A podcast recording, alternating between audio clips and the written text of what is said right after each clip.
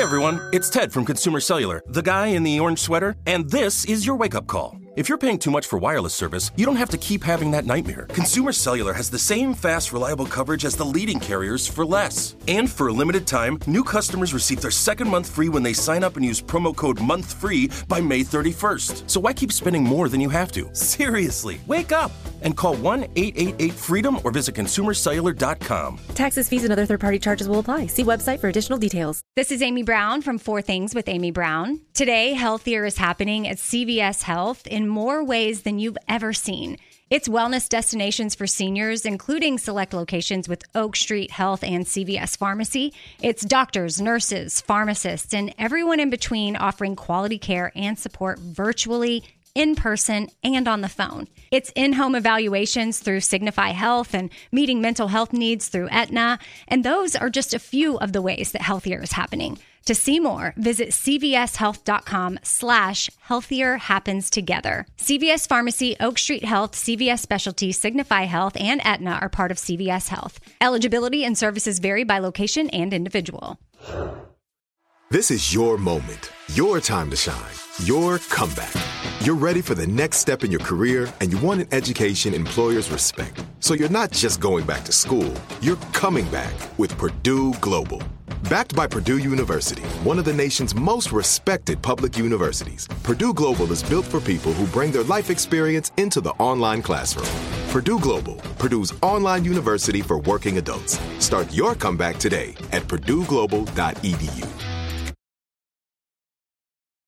The views and opinions expressed in this podcast are solely those of the authors and participants and do not necessarily represent those of iHeartMedia, Tenderfoot TV, or their employees. This series contains discussions of violence and sexual violence. Listener discretion is advised. Previously, an algorithm. After graduating high school in 1991 in Lima, Ohio, Vaughn returned to Indiana, where he says he committed three murders in Hammond, killing a couple as part of a robbery and shooting a man after getting into a fight. You said that you shot him near the telephone pole that was directly across. Right. From there. How many times do you think you shot him? About three. After a stint in the Marines, some head trauma, and a less than honorable discharge, Vaughn began dating a woman 29 years older than him. In 1995, they moved to Texas and got married. But life kept drawing Vaughn back to Gary, and they moved back around the year 2000. Vaughn grew apart from his wife. He made a new girlfriend, Sharitha, but it was an abusive relationship. In 2004, he and Sharitha had a child together, but shortly after their child's birth, the child died. I just snapped at that moment. Cause we had lost the child and we were going through the um, mourning period. She was out getting high and took my money to the dope man. I was like, that's just too goddamn much. I was like, fuck it. If you wanna fuck up like this, we just gonna get this shit over with. From iHeartRadio and Tenderfoot TV, this is Algorithm. I'm Ben Kuebrich. After Vaughn and Sharitha's child died, Sharitha escaped Vaughn and went into hiding. Vaughn suspected Sharitha was staying with a friend of hers, a man named David Abram, who Vaughn said was a drug dealer and a member of a rival gang, the Vice Lords. He was in a wheelchair because somebody had shot him. Everybody said, I I ain't.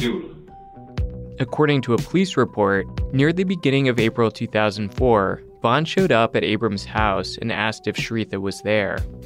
Abram told him she wasn't, but Vaughn got angry. I know she's in there, he said, and kept demanding to see her. But eventually, Vaughn gave up and left. The next day, Vaughn returned, this time with police officers. Vaughn told them that Abram had shot at his cousin Daryl. Abram talked to the police and explained the situation. When the police were satisfied with Abram's story, they left, and Vaughn left as well. But Abram started hearing through the grapevine that Vaughn was hatching a plan to get back at him.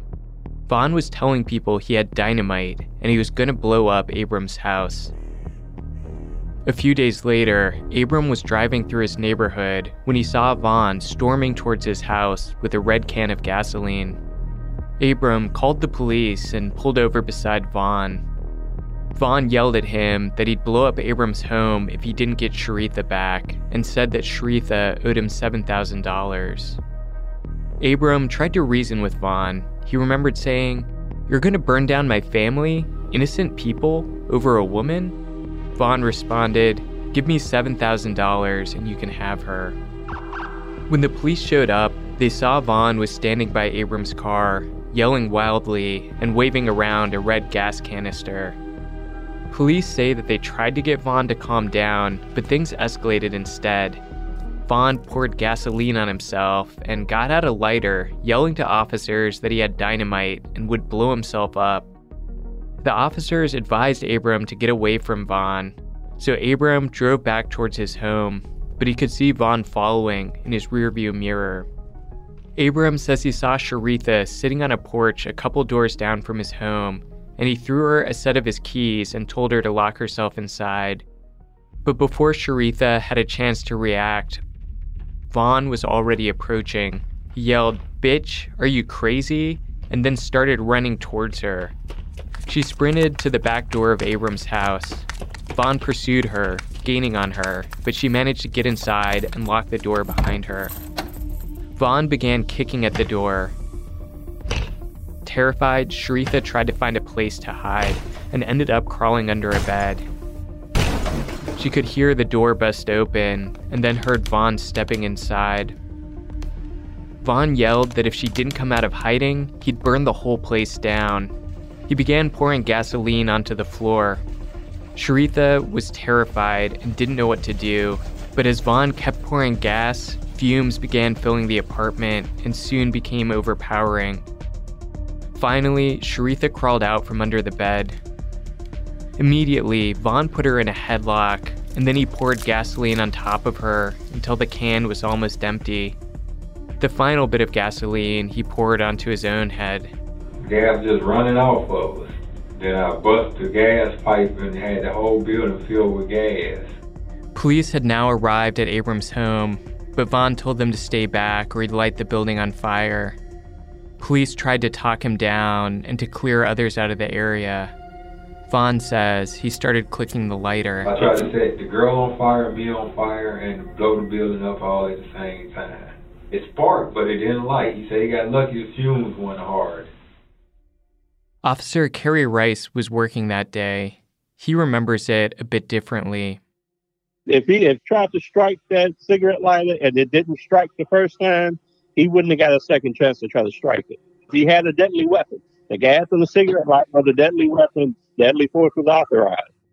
You shouldn't and you don't want to, but sometimes you wish a scenario had it went different in 2004, maybe some people would still be alive today. I don't know, but it's just eerie sometimes because I don't think we still know how many women he's actually killed.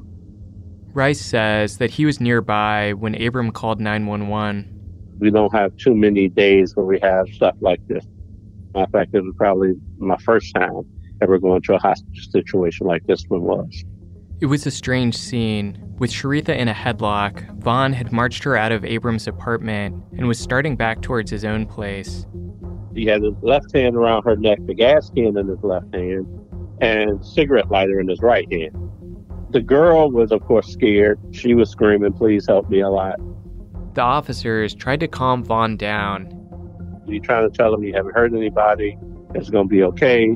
You know, let's go ahead and end this now. Ain't nobody hurt. You know, it's not that serious. But he really didn't want to be, for some reason, separated from that female. And he wouldn't let any of us get too close to him. Like, like if you guys started getting close, he threatened to light them on fire, or yep, he kept telling us to stay away. Every time he took a step toward them, he threatened to, to light both of them up. And how would you describe his general state of mind? Um, he was calm, but but he was yelling. I guess he was yelling so we could hear him. I really did believe that he was going to set both of them on fire. You know, just from his demeanor and what he was saying. So are you kind of like running through in your head? What do you do if he does do that? Only thing we can do at that point is try to at least grab the female and throw her to the ground and try to put the fire out. As Vaughn marched Sharitha back to his apartment, a growing procession of police, firefighters, and now a SWAT team followed. They crossed US 20, a three way highway that runs through Gary, and they went down an alleyway until they arrived at the back door of Vaughn's apartment. His back was up against the door in the back of the apartment building. But at that point, we had two or three of our SWAT team guys go through the front door of the apartment building. And after he backed up to the door and opened it, two of the SWAT teams actually grabbed him. We ran up, also grabbed the can. One of us grabbed the girl and snatched her out. And that's how we were able to, to pry him away from her. Vaughn was charged with felony breaking and entering and felony intimidation. He took a plea deal that knocked off the intimidation charge, and the judge used her discretion to bump the breaking and entry charge down to a misdemeanor.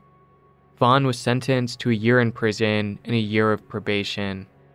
Obviously, Vaughn was a deeply troubled person before this all happened.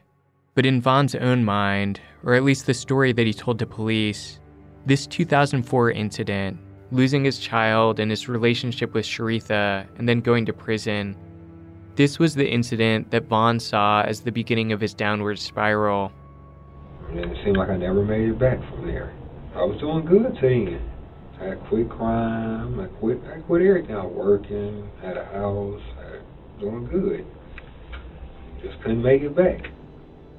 Or at least, if it wasn't the beginning of his downward spiral, it may have been when he returned to killing it all went back out of control again. I never made it back. And once you, I don't know how to explain it to y'all because y'all don't have the same urges. Once you start killing again, it becomes.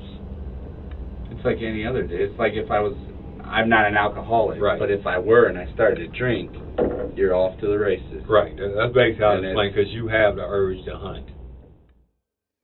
In this part of the interview, Vaughn clearly implies that he struggled with murder rages sometime before his arrest in 2004, and then he struggled with them again after his release in 2005.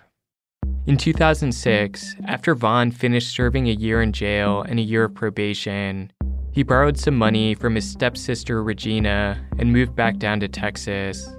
Vaughn got an apartment in the Rundberg area of North Austin, an area known for drugs and prostitution. That's that same area where Maria's son said that Vaughn would go for long walks at night. In Austin, Vaughn kept a low profile for about a year before he committed his next crime.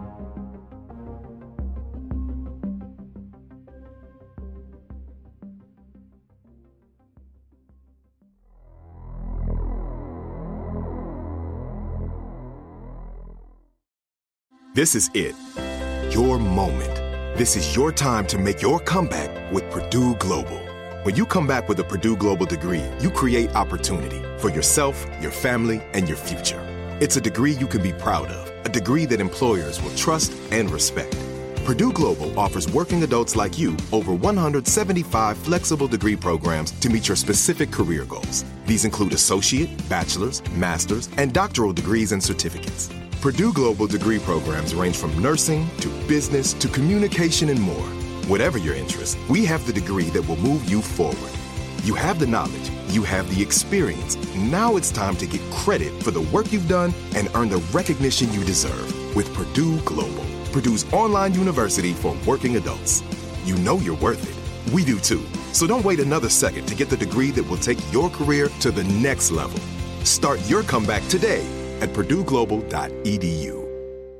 If a new house is on your wish list in the next five years, grow your savings faster and experience your dreams with an Ohio Homebuyer Plus account from Kemba Financial Credit Union. A savings account specifically designed to save for a new home where you can earn 7% APY, a $500 matching bonus, and a $1,500 mortgage closing cost credit. Learn more at Kemba.org. Offer expires March 31st, 2025. APY equals annual percentage yield. Restrictions apply. NMLS 292230. Equal housing lender. Federally insured by NCUA. I'm Katya Adler, host of The Global Story. Over the last 25 years, I've covered conflicts in the Middle East, political and economic crises in Europe, drug cartels in Mexico. Now I'm covering the stories behind the news all over the world in conversation with those who break it. Join me Monday to Friday to find out what's happening, why, and what it all means. Follow The Global Story from the BBC wherever you listen to podcasts.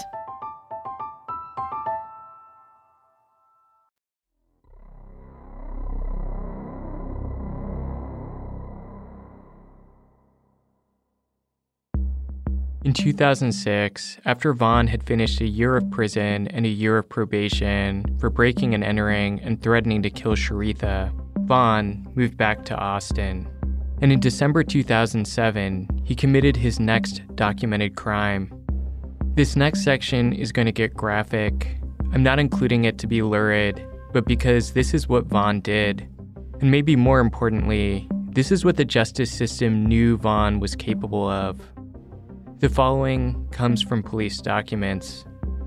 On December 16, 2007, Vaughn booked a prostitute to come to his apartment. She says they met in the parking lot outside his building and then went back to his place. It was dark, and she asked Vaughn if they could turn on a light. He did, and then asked her if she was a police officer. She told him she wasn't, and then he attacked her.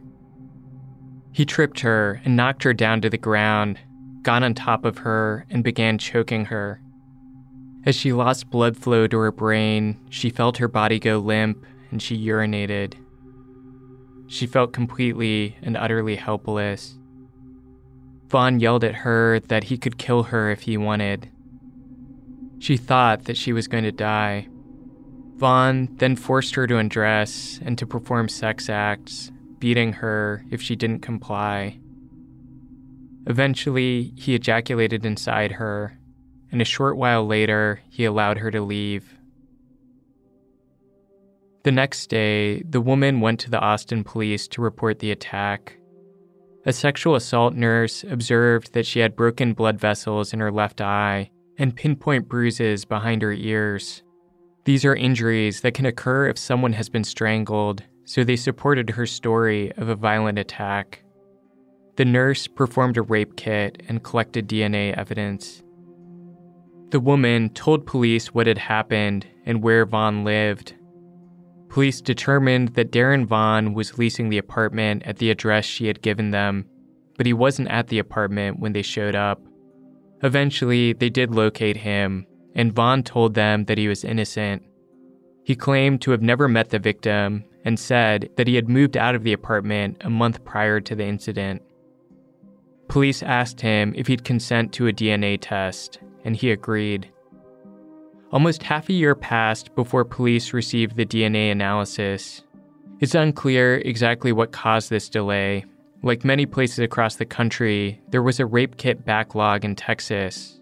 It's worth noting, too, though, that there's currently a class action lawsuit against the Austin Police Department for allegedly mishandling thousands of sexual assault cases going back to the same time period. Whatever the reason, though, almost half a year passed between when the DNA was collected and when police received the analysis. The analysis showed a sample from the victim's jacket matched Vaughn's DNA, but it still took another two months before police found and arrested Vaughn. Vaughn was charged with two counts of aggravated sexual assault a first degree felony that can lead to a sentence of up to 99 years in prison. But the Travis County District Attorney's Office labeled Vaughn a low risk offender and gave him a plea deal where if he pled guilty to a second degree sexual assault charge, he'd only receive a five year sentence. Years later, a spokesperson for the district attorney's office told a local paper that they were completely unaware of Vaughn's violent incident with Sharitha because Vaughn had only been convicted of a misdemeanor breaking and entering charge, it wasn't even on their radar. When I learned about the crimes Vaughn had been convicted of in Gary and Austin for incidents where he'd almost killed two women, I was shocked by the short sentences he'd received, but I also just didn't have a good sense for what's normal. How do we and how should we make decisions about how we sentence someone for a crime? To try to find out how big of a threat someone like Vaughn poses, I contacted Professor Karl Hanson. If you look at like police stories, the police stories are almost always told from the perspective of catching the wrongdoer. My story starts, okay, you caught him, now what? You know, what's the rest of the story? Hanson is a clinical psychologist who spent most of his career working for the Canadian government, trying to figure out how their justice system should deal with sex offenders. He's now a professor at Carleton University in Ottawa. Most of my research has focused on sexual recidivism.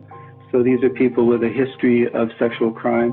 And the question is given that somebody has a history of sexual crime, what is the likelihood that they're going to do it again? And how can we tell that individuals are higher or lower risk? Hanson says there's a number of factors that predict whether an offender is high risk or low risk, like young age, past crimes, negative attitudes towards authority, substance use, and a general preoccupation with sex. All of these risk factors can then be tallied up and put into an algorithm that then predicts a sex offender's risk of committing future offenses. Studies show that these algorithms do a better job at predicting recidivism than parole boards or decisions made by professionals based on their intuition. The data is getting better. We can sort people into you know, higher and lower risks. The lowest risk people have expected rates of sexual recidivism that are quite low. It's like less than 2% after five years. The highest risk groups have rates, um, you know, 30 to 50% after five years, which I think most people would consider objectively high. Now, that being said, people are not fully predictable. We're not, you know, billiard balls even somebody in the highest risk group, there's no group that will say this person is guaranteed to reoffend. It's a question of how much risk we're willing to tolerate. I wondered whether Texas had all the information it needed when it deemed Vaughn low risk. Should the gasoline incident with Sharitha have been factored in? This guy at one point had kidnapped an, an ex girlfriend. So after she left the relationship, he showed up and was threatening her with a can of gasoline and you know police showed up and it was this whole thing but i'm curious how you know like the history of a crime like that might influence how you think of someone's risk well, a history of, of violence um, is a well-established risk factor for sexual crime if you knew this guy had a history of threatening his ex-girlfriends um, it's not good yeah and, and is kind of like domestic violence or violence against women? Is that particularly important or? So, one of the well established predictors of sexual violence against women is, uh, I guess, negative attitudes towards women. You know, putting women in a class where they're not trusted. You know, think about incels, individuals who think that women are, you know, out to get them, they're tricky, can't be trusted. If you have that belief, and if you also have problems with what you know, psychologists would call attachment, so that you get particularly upset or irrational around uh, breakup of relationships. Those are established risk factors for sexual violence. When Hanson mentioned attachment problems, I thought of Vaughn's relationship with his mother, how he'd been put into foster care at age six and felt that his mother had abandoned him. You know, there probably are factors from someone's childhood or early experiences are really things that they have little control over, is it fair to use those factors to make these decisions um, when, in some ways, they could help public safety, but in other ways, almost feel discriminatory against a person? Yeah, comes back to the moral question um, about you know how blameworthy people are. We're all a product of something, right? You know, there's we all have causes and conditions that made us who we are, and if we're you know committing serious sexual violence, I can bet that the conditions weren't very good, right? So, what do we do about that? Um, I think that we have to make some determination of blameworthiness, but I think we also have to have a wide view about um, how we can make the, the world a better place. And some of it has to do with um, making people's upbringings better.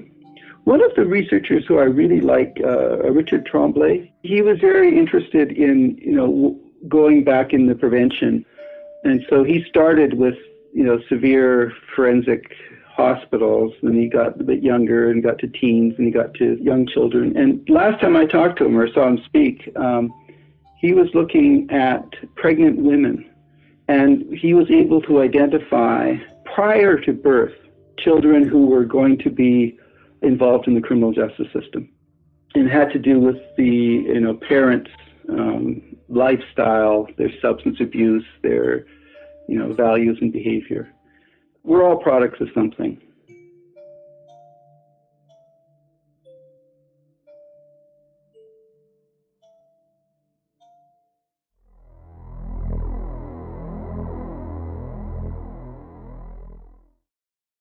This is it.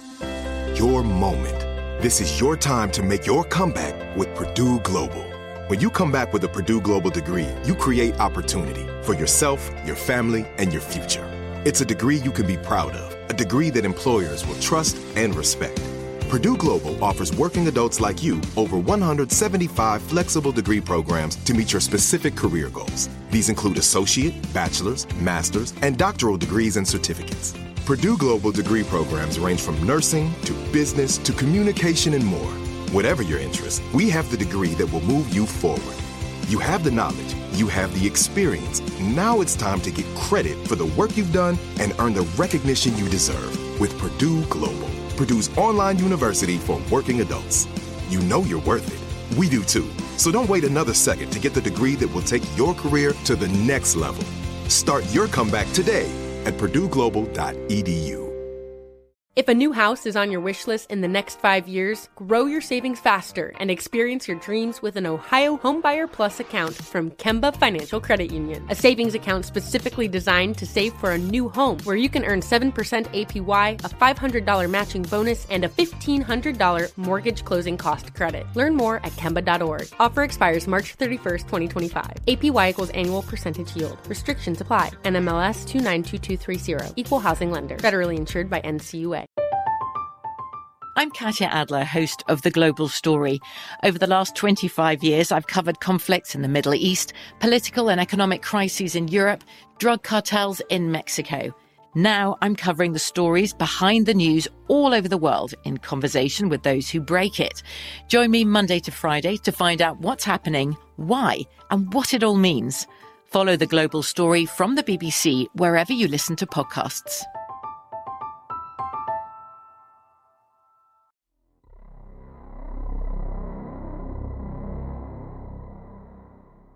I'm not sure what to do with all this information about the factors that might make someone high or low risk of reoffending.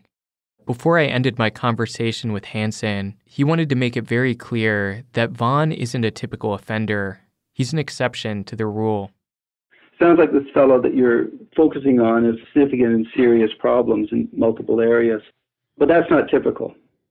When you're talking about sex crime and sex crimes against women, we tend to make policy based on the worst cases. If you have a wider range of what these cases actually look like, uh, I think we'll motivate towards better public policy overall. And I want to be clear I don't think any of Vaughn's risk factors excuse his behavior in any way. But I do think, as a society, we should work to reduce risk factors like neglect and abuse that can make someone more likely to commit these sorts of violent crimes. And I think we need to do a better job at making sure courts and parole boards have the information they need to make informed, evidence based decisions about someone's risk of reoffense. But Vaughn didn't feel like he'd gotten off easy, as he told Detective Ford in 2014. And from that offense, where where you choked the girl there Right. and, and wound up with all this happening, you were never given probation or parole No. conditions or anything like that No. as you came to Indiana. No. You were completely released. Right. So the only thing you had to do was sign up on the offender registry right. in Which I Indiana. did. According to Vaughn's twisted logic, because the woman was a prostitute, it wasn't I rape feel I at should have got locked up for that one. Yeah, I beat her, but I ain't rape you. Well, I rape you, but the standard y'all call it rape, but we don't call it rape. In the streets like hmm you paid her, so what is she complaining about?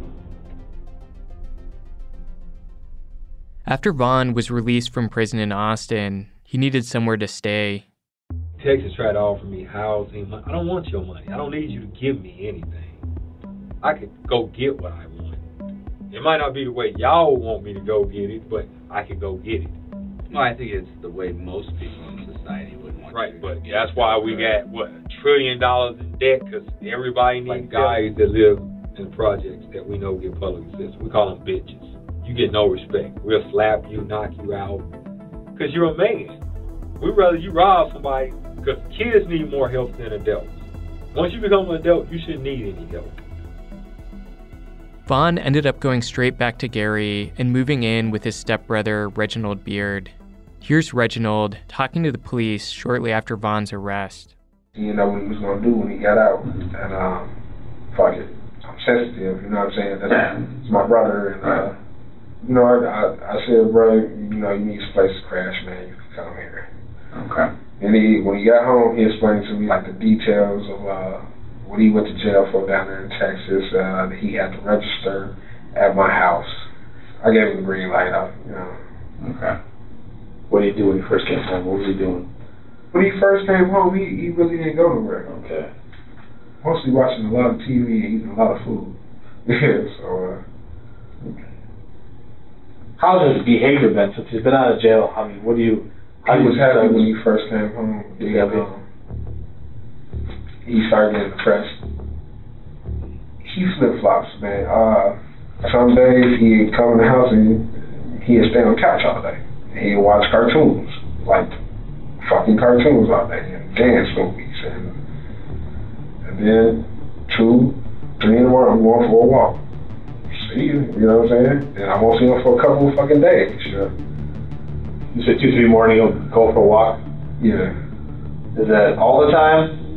he he walks a lot and he'll disappear for a couple of days, but it's not always at that exact time. Uh, I really can't keep tabs on him like that, but be, be foolish. You know, his walks, I, you know, you just take a walk, okay? You know, you want to get the fuck out of the house, you know? And now after all this, I'm like, well, you're walking a hell of a lot, you know? I'm talking about from city to like city, you know what I'm saying? It's unclear exactly when Vann started killing after he returned to Indiana.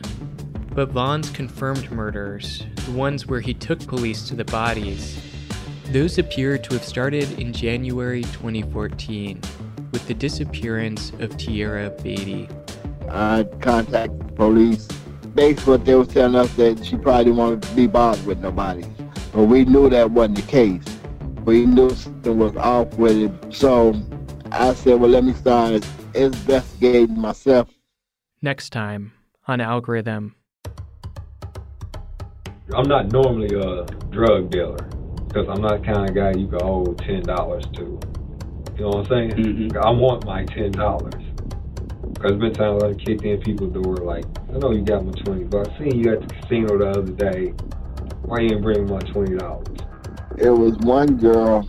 She was one of the very, very first person that ever ran into him. But she happened to get away from him. She talked to the detectives, but because of her line of work, they didn't have time for her. To me, it's normal. Cause this is him, you know what I'm saying? This, he's gonna be the person I've always known. China was going around telling people that she was in a abandoned building on the west side of town. It was like a scene from a, a horror movie.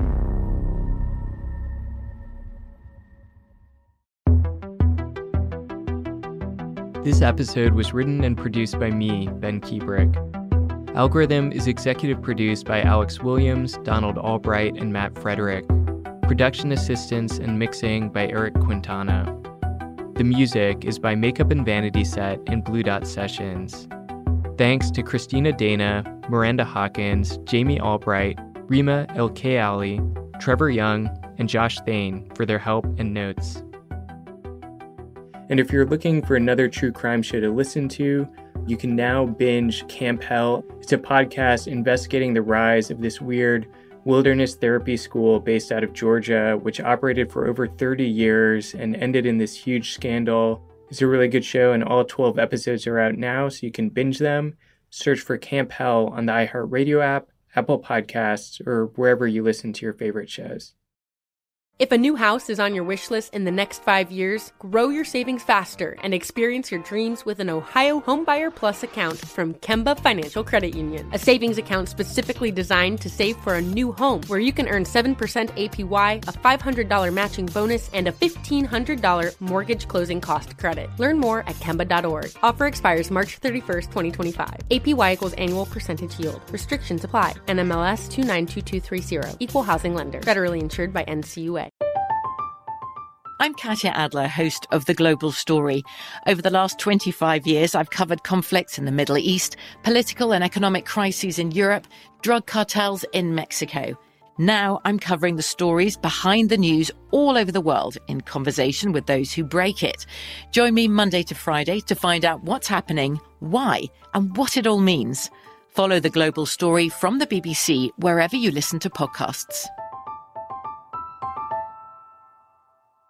Xumo Play is your destination for endless entertainment. With a diverse lineup of 350 plus live channels, movies, and full TV series, you'll easily find something to watch right away. And the best part? It's all free. Love music? Get lost in the 90s with iHeart 90s, dance away with hip hop beats, and more on the iHeartRadio music channels. No logins, no signups, no accounts, no hassle. So what are you waiting for? Start streaming at play.xumo.com or download from the app and Google Play stores today. All you can stream with Xumo Play.